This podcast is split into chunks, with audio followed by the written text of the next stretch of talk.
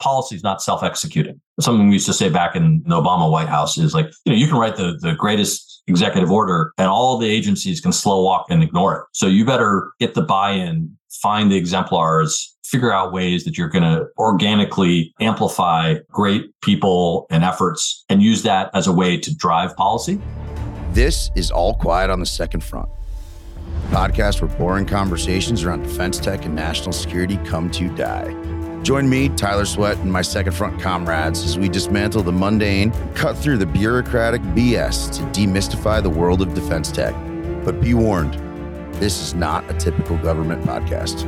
Ready to get weird? This is a Soulfire production.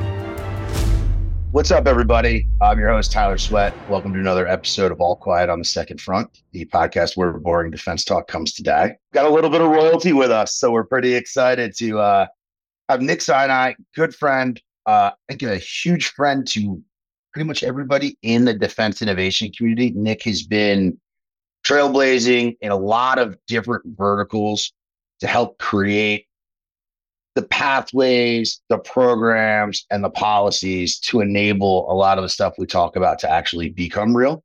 So, Nick, thanks, thanks a ton for making time to uh to come share some thoughts with us, brother. Yeah, Tyler, it's so much fun uh, to be with you uh, I've I've failed in, in in government, in academia, and in in industry. So you know, hopefully this will be fun. The trifecta, yeah. So I think, like I said, I think folks, if I have a good understanding of who you are, I'd love to to give them the the quick, you know, one two minute kind of over the world. Who's Nick? A little bit of your career and what you're working on now.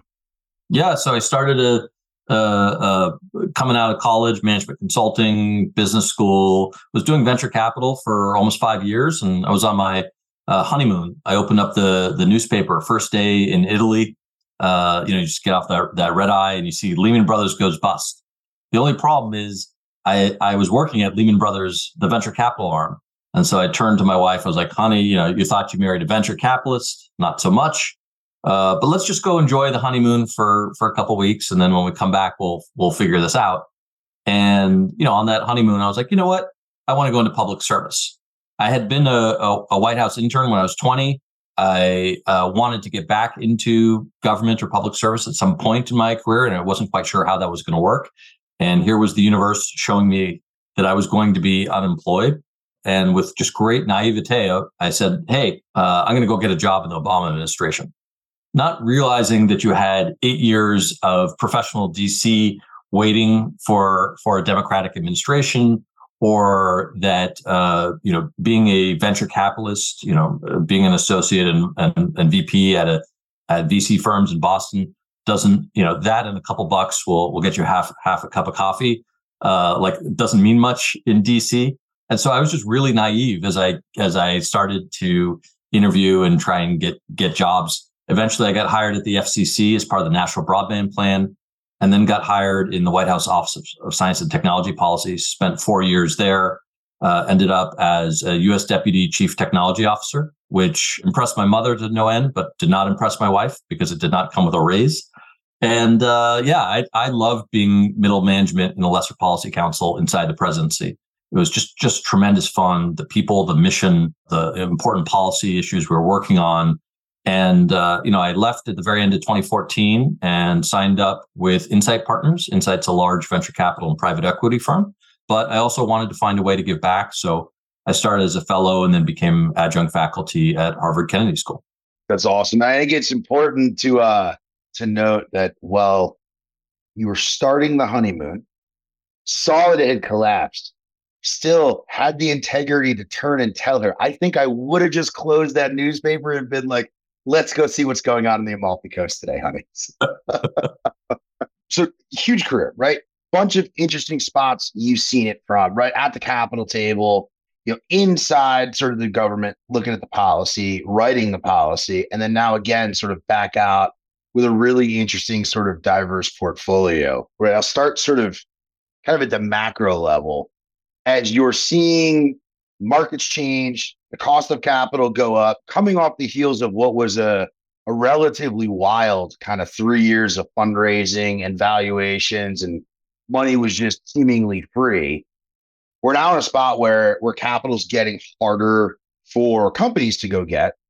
we're seeing different sort of expectations at that sort of operating team level for the company. And I'll juxtapose that with, you know, I always sort of say tongue in cheek, like defense is the new crypto. Everybody's coming into it. You know, you've got firm wide campaigns on it.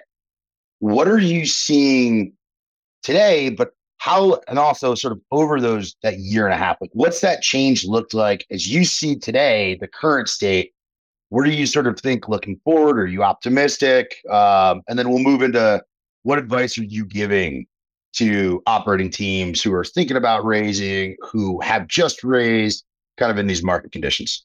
Yeah, so 2023 is very different from 2021, right? So the the the pace at which capital was being deployed, the prices, all of that uh, was just it was moving so much more quickly there is a, a higher bar and just just uh, fewer fewer investments and checks being written. We're still investing. Uh, most other firms are still investing, but it, it, it is a question of of pace, frankly. And so that's just the way, and that's that's driven in part by by limited partners as well, who who are more cautious on on the next fundraise and and the next fund, right? Um, so that kind of drives GP dynamics. So you know, I'm I'm excited to see the fact that that national security has become a segment of venture capital and private equity. I mean, it always has has been a private equity segment. You think of something like Carlyle back in the day, pioneering it, but really as a as a venture segment, um, it, it's taken off considerably in the last uh, five to ten years, right? And I think that's a really positive thing. Uh, you know, I'm I'm honored to be on the board of Hawkeye 360 uh, Rebellion Defense, Shift Five, and LeoLabs. So uh, four really great companies. Uh, but I got to tell you, you know, it's hard building these businesses. And I give just tremendous credit to the entrepreneurs who are, you know, seeing the the say do gap of the Department of Defense, right? Which has a bunch of really great intentions and is is making policy and acquisition and other changes, but maybe not fast enough, right? And so uh, when you combine that with the, the the focus now from boards of directors is very much on efficient growth. These are venture-backed companies, not just the ones that we've funded, but but all of the defense or national security dual use or or venture-backed companies. You know, they're all oriented around hypergrowth or ambitious growth. So you know, it, you, it's hard sometimes to cut to profitability. So you really have to go from you know growth at all costs to more efficient growth and and you know efficient growth is is the is the name of the game. And and that's something that we're working with all of our operators all of our our management teams on as as other uh, venture firm firms are. And you know the defense department has been they're trying to incorporate commercial tech more. And and and you know a lot of this goes back to uh, Secretary Ash Carter and the the start of DIU and DDS and the Defense Innovation Board. And it's been nice to see some continued investment in the space from policy changes.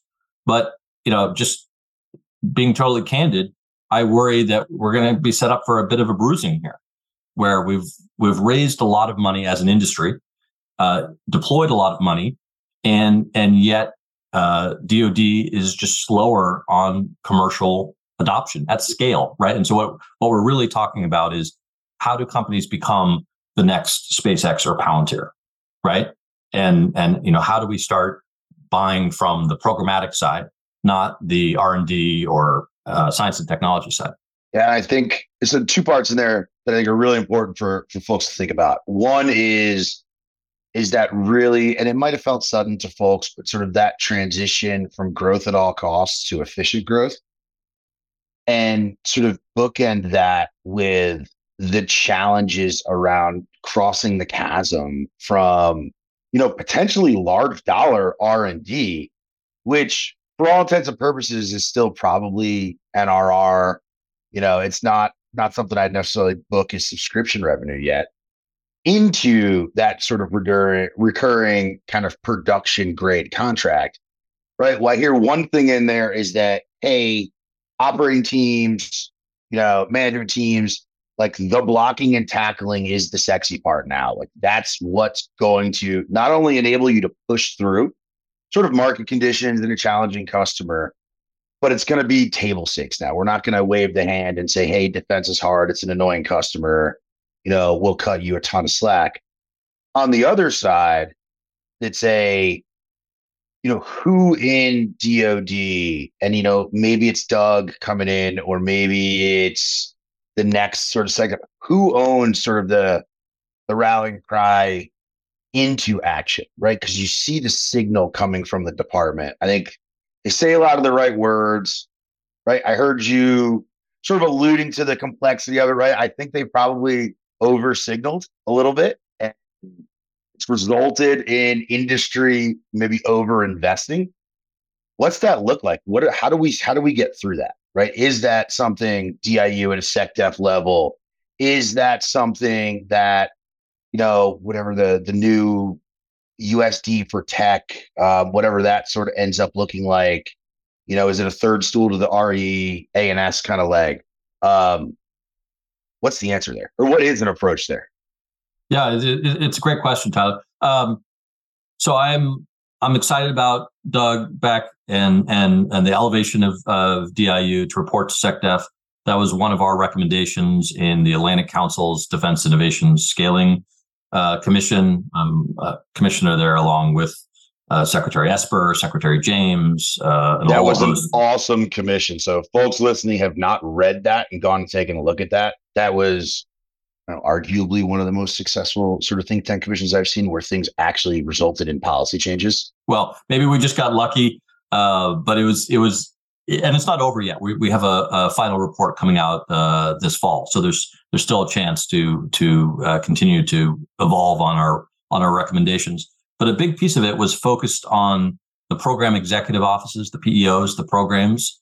Right when you think about uh, you know the F twenty two or the you know any program really, but um, just for for your for your listeners, the programs are where the real money is, um, and and that's where the recurring money is. And we have these existing structures uh, where they buy technology for a program rather than kind of cross-platform. So one of the things that we that we recommended was focused on, you know, can we get portfolios of capabilities? Because if a if a particular software or technology is useful for one platform, maybe it's also useful for another platform. You could think about something like AI or autonomy or cyber, for example. You could say, well, why would that be limited to a certain type of aircraft or a certain type of tank or a certain type of targeting system or, or, or what have you. Like why why would that technology actually uh, be able to scale uh, more broadly?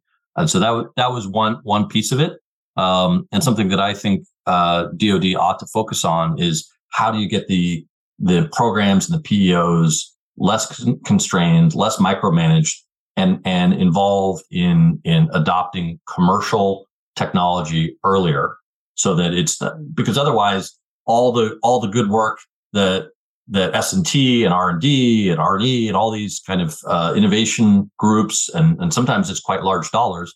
But if they're doing those things and it's not connected to to the programs, then it's not going to help venture backed companies who are excited to get some of those SBIRs or other kinds of R and D money. But then when they actually try and get recurring production money, they're stuck. And I, that's one of the things that DIU uh, has has some track record of success. Um, so just to give one example, we're investors in a company called Recorded Future. Recorded Future does cyber threat intelligence. You know, they they got a prototype OTA, uh, other transaction authority, um, with uh, U.S. Cyber Command via DIU, and after a year, we're able to transition to, and this is all kind of in the public record, transition to a fifty million dollar five year uh, production OTA. And so it's the first time that Cyber Command, as a combat command, had had actually done a production OTA, certainly with a with any company, but much less a venture backed company. And that was a real mark of success for Recorded Future as this market, right? And to say, hey, we're going to, you know, use this cyber threat intelligence product uh, and capability from this company based up in Boston area, right? So, you know, that's that's the kind of thing I want to see more of, frankly. So when you look at that and you think about, and I agree wholeheartedly, right? I want to break down or unshackle those POs. So they can get earlier, have a little bit more fiscal flexibility. You know, thinking about kind of enabling them to buy better, maybe buy smarter. How are we looking at like interoperability? So we avoid the problem where you know, three PEOs go to sometimes the same prime contractor, sometimes three different prime contractors, and we end up with platforms that can't communicate, that can't share information.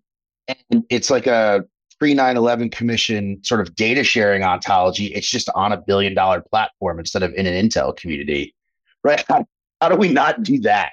What does that look like? And where, where can folks, you know, put effort and thinking around, right? Like, is it supporting Atlantic Council commissions like that? Is it the stuff like Jane Lee and the team are working on at Rebellion with the Software Defense Coalition, which we were like one of the first five signatories here at Second Front. Um, what does that look like? And how do we start to to not just get folks able to buy earlier and maybe buy smarter, but we sort of take that portfolio approach you're talking about and we take it below the logo and start thinking about like technical interoperability. Yeah. So I I love the uh, data decree that uh, Deputy Secretary Kath Hicks came out with. The question is, are we actually living up to those uh, as a department? Uh, and I, I, would argue I, I, don't see enough of that being really adopted. And so, uh, you know, there's this there's this really so for those of you who are less familiar with them, it basically called for for more openness and and APIs, those kinds of interfaces uh, to to help free the data from from legacy systems and and to promote more modular system architectures, right? Uh, so it's a great set of things. I had the great fortune of working on on open data back in the Obama administration, and so I was around when we were, you know, setting up the the idea of chief data officers in in federal government, and this idea of of interoperability and APIs, and thinking about these things from the beginning of a system or or or a, a capability, right? Rather than hey, at the end, because that was what one of the challenges we had on the open data side was hey now we want to free some stuff but we have pii mixed in and like how are we going to make data you know available to the public but we have to kind of go back and remediate a bunch of things so if you can if you can think about apis and and interoperability earlier in the r&d phase and certainly you know as things transition into programs so that we're able to leverage the data from one system to another I'll just tell you a quick story. I, I had the, the great privilege uh, of traveling in the CENTCOM AOR. So General Kurilla uh, invited five of us to basically tour the AOR, and it was it was great fun for for me and and and eye opening and and humbling and awesome to see all these service members who I who I got to see in various places. So we were in Bahrain and Qatar and Iraq and Kuwait and and so forth. And so just seeing the way things work in the field is so so illuminating, and you could see that uh, systems don't necessarily connect in an operations floor, and you have to have people kind of yelling over the operations floor or via chat or you know picking up the phone and calling to deconflict those kinds of things. And so you know we, we have kind of swivel interoperability. Uh, we we have phone interoperability. Good way to describe it. I like swivel interoperability. We've got a lot of chat interoperability, right? So you can see and and look, there, there's some some real value to that, right? You could see see you know on an operations floor how they're using chat effectively. Uh, but you know, you could also say, well, hmm, maybe some of this data could actually move from one system to another, so that they don't have to uh, uh, speak it or or or type it in all the time, right? So the the opportunities to to uh, tie systems together from the administrative to the targeting, you could you could see firsthand, and it was just a real honor to kind of go you know in, into an AOR and spend spend time spend time with folks. But it it reinforced for me that you know policy is not self executing. Something we used to say back in in the Obama White House is like you know you can write the the greatest executive order and all the agencies can slow walk and, and ignore it.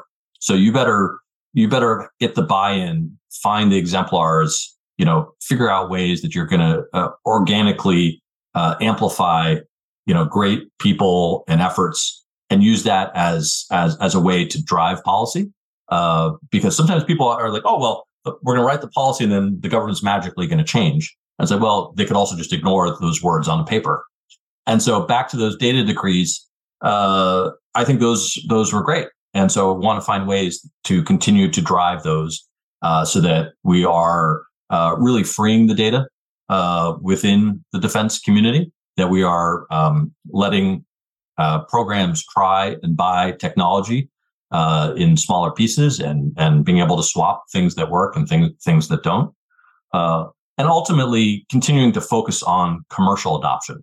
I think that's the thing that if if if I can kind of get on my soapbox for two seconds is we kind of get into this difference between let me give a bunch of requirements to the prime and have them build it versus a commercial technology which may come from a company that is focused on national security it may have deep dod dna and some of the ceos or entrepreneurs may may actually have have you know served in uniform for 10 or 15 years but fundamentally is building a product that is trying to serve multiple customers rather than just working on the requirements that you gave them right? And that that distinction i don't think is always fully appreciated if i can be kind in the defense department uh, between what commercial really means and what venture-backed commercial companies really look like because they have the talent density the product velocity. They are designed to scale rather than just fulfill requirements. It's uh it's almost like you know it's spider-man meme where they actually did the live one in the movie right? Where all spider-men are just pointing at each other. I feel like i feel like when a peo is like shrieking into the wind about a prime it's it's just that spider-man meme because i mean the primes are the POs, the POs are the primes so like there's a behavioral aspect in there too of you know when we talk about how do we change behaviors at the peos right is that a like the big five, big seven, and it's some type of DIB mandates in there to change those behaviors? Or is that a I think the government, like in the chair, you know, active duty government civilian needs to change? What or do you not see a delineation between the two? That's one I always sort of toy on is where would I actually try to put pressure on an incentive model? Yeah, I think I would focus on how do we create different incentives and the system that we have built does not incent the the right kind of market scouting and trying of innovative technology because the system doesn't feel like it's truly under threat. So the Ukraine the Ukrainians feel a pretty pretty existential threat, and and um, you know aren't going to sit there and and, and debate uh, the bureaucracy. They're going to find a way to try and buy the stuff that is going to save their ass today right? And so it is it is not an academic exercise. And i say this with full respect and love of our acquisition workforce which i think uh, have been constrained and micromanaged in certain ways and have grown up in certain ways. So it, you know they are great americans but they they also you know the what they see and how what they've been trained on uh, and the the level of urgency all those kinds of things get you to a point of view where where it's easier to give the requirements to the existing companies that they know and have grown up with and have a set of rules about how to interact with rather than than new entrants that may uh, provide a, a different solution a lower cost solution a solution that ultimately may scale in a very different way it's interesting when you talk about sort of the the existential nature or the the existentialism sort of innovation right and that that perceived threat that perceived sort of like existential threat vulnerability drives speed and sort of a, a risk threshold. You know, I this to to yes and sort of on the acquisition workforce. I think it's the operational side too, right? Like I think the part of the challenge is we've got you know senior mid to senior leaders now who cut their teeth in a relatively uncontested ground war for 20 years where I don't really think any of the domains were contested like, yes, we got a bunch of gunfights. Yes, we did a bunch of great stuff. So I'm not taking anything away. I just, we were not having to figure out how to like pass data. And there was really no repercussion if it didn't pass data. Like half the fobs didn't have internet. So nobody knew what was going on. And we sort of did all right. So how does that change? And how do we, or what does sort of a realization of a threat look like in the department where instead of just the talk on sort of near peer and, you know, the next sort of I know people yell about like hot war in China, but what what changes the behavior? Does that come from Congress?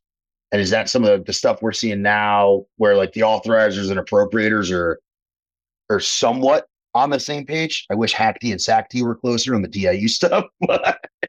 well, you know, I, I am always a fan of of um, bottom up innovation rather than top down innovation. So as much as I like to talk policy and about what Congress ought to do, blah you know blah blah, you know I, I think highlighting promising innovations that are coming up in in the uh, so I'll, I'll, point to two of them uh, that I'm aware of, and I'm sure there's there's others. But the Hanscom, uh, the digital PEO run by Steve Wert, they've got a program called Banshee.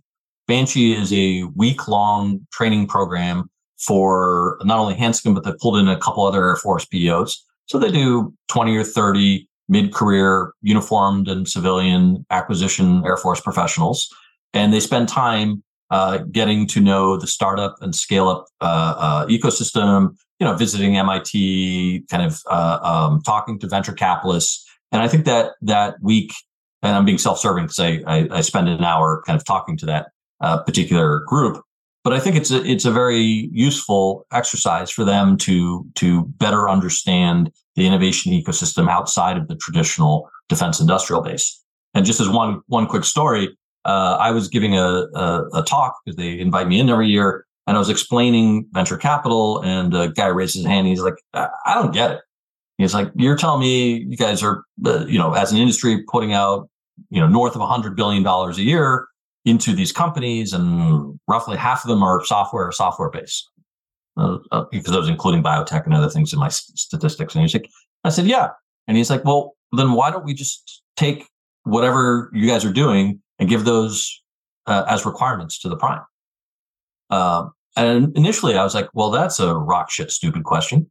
But then the more that I thought about it, it's actually quite profound for a gentleman who grew up in a system where that was the only way to actually get anything done.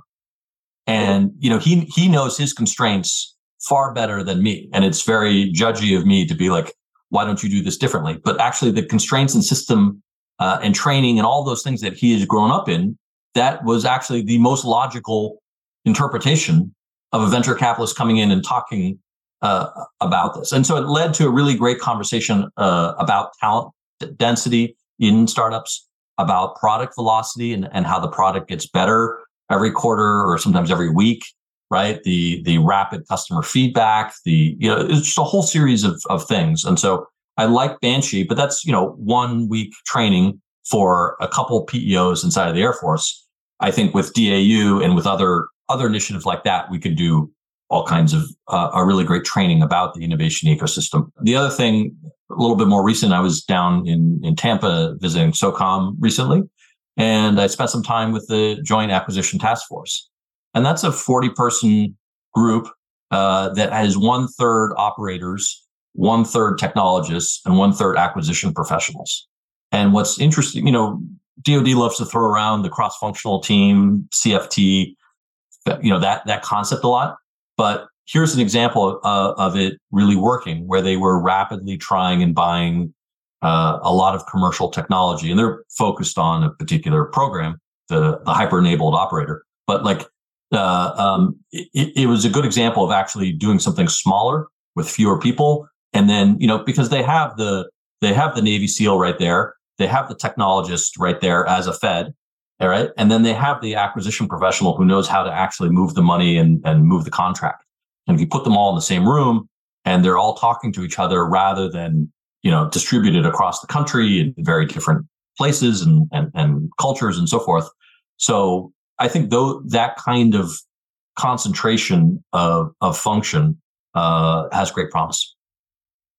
Yeah, it's funny. Um, one of the one of the things I think we see a lot, we distributed company, so we've got folks all over, everybody working, you know, high velocity, and we focus on sort of bringing folks together every couple months. Sometimes just at like a team or sort of functional level, you know, multiple times a year to company. The amount of progress you see from like action to implementation when you can get folks in a room for a few days is unbelievable. And I say that from the comfort of my own home while I'm working here, right? Like we're didn't have to get dressed up and go into an office. Pretty great. Um, but I am continually reminded that while sort of all of the different communication tools and information sharing tools I have, and all of the computers we're all carrying in our pockets, so much of this sort of next technological original next tech fight is going to be done by getting people together and getting them focused on just wicked problems and then figuring out how to enable them. Um, it's not a cry against like work from home. It's just a reminder to anybody out there that's like running distributed teams, find ways to get them in the room together. And there's just goodness there.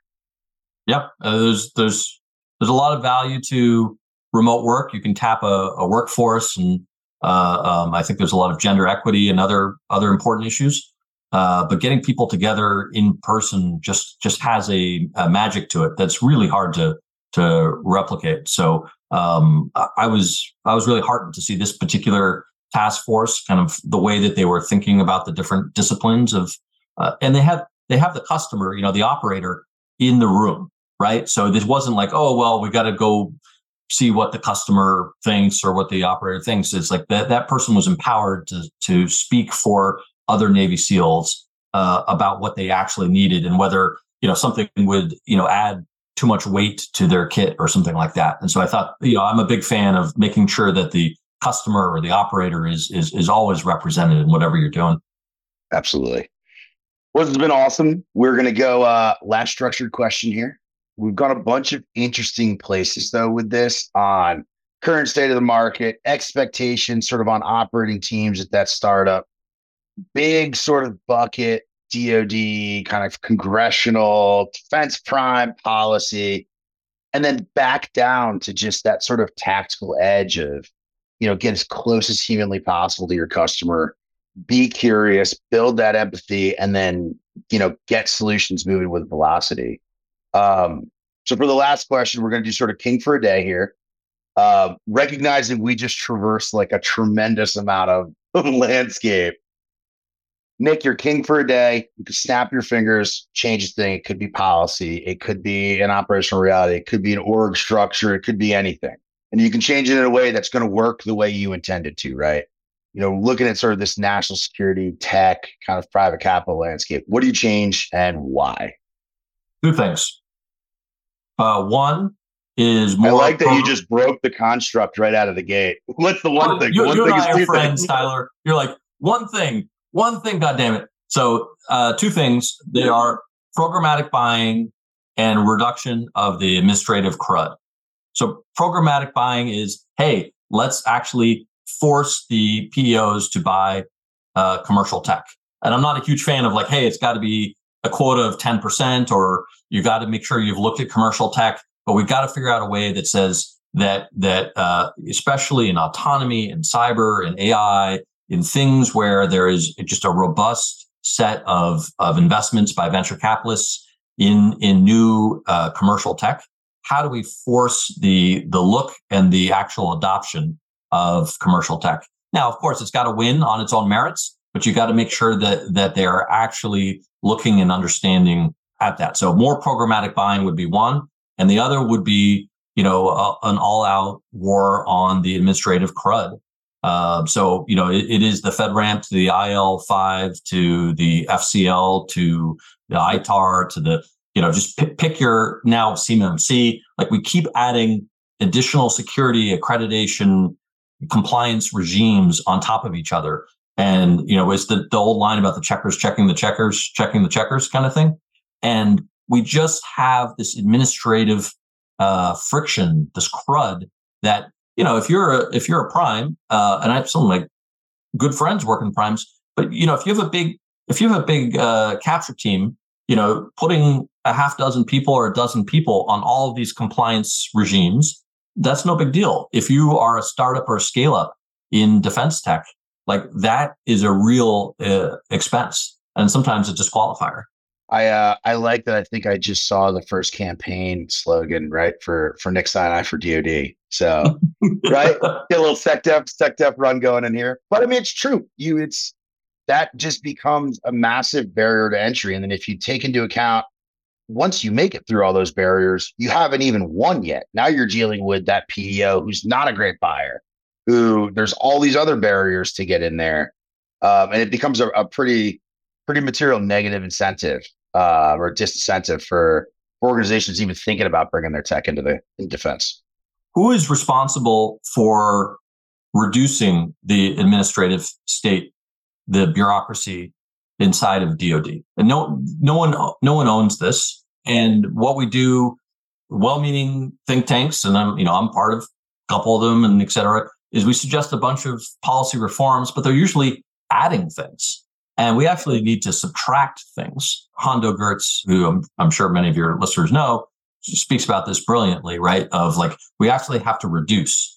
And so all the that well-meaning but paper-based and kind of legacy bureaucratic friction, I think is doing a disservice to the nation about being able to actually try buy and scale the kinds of capabilities that will be important for a 21st century uh, fight or hopefully uh, deterring. Yeah, I would, I would, I would agree. You know, more checklists are not going to let us move faster. So, well, Nick, I want to keep us on schedule here. I am tremendously grateful. I have a bunch of fun, and I learn every single time you and I talk. So, thank you for being generous as always with your time here, and generous with your time across the community. I was just going to say it. Great book. We were fortunate at Second Front. Uh, Nick came and gave us with co-author who will be on a different podcast episode as well. Gave us an unbelievable book talk, walk through sort of breaking down a lot of the different barriers in bureaucracy. But Nick, like I said, everything you're doing for the community, if you guys uh if you guys can do it, we'll put a link out here somewhere. I'll figure out how to do it. Link to the book as well. So uh see if we can drive some more there. But go pick up a copy. And Nick, thanks again, brother.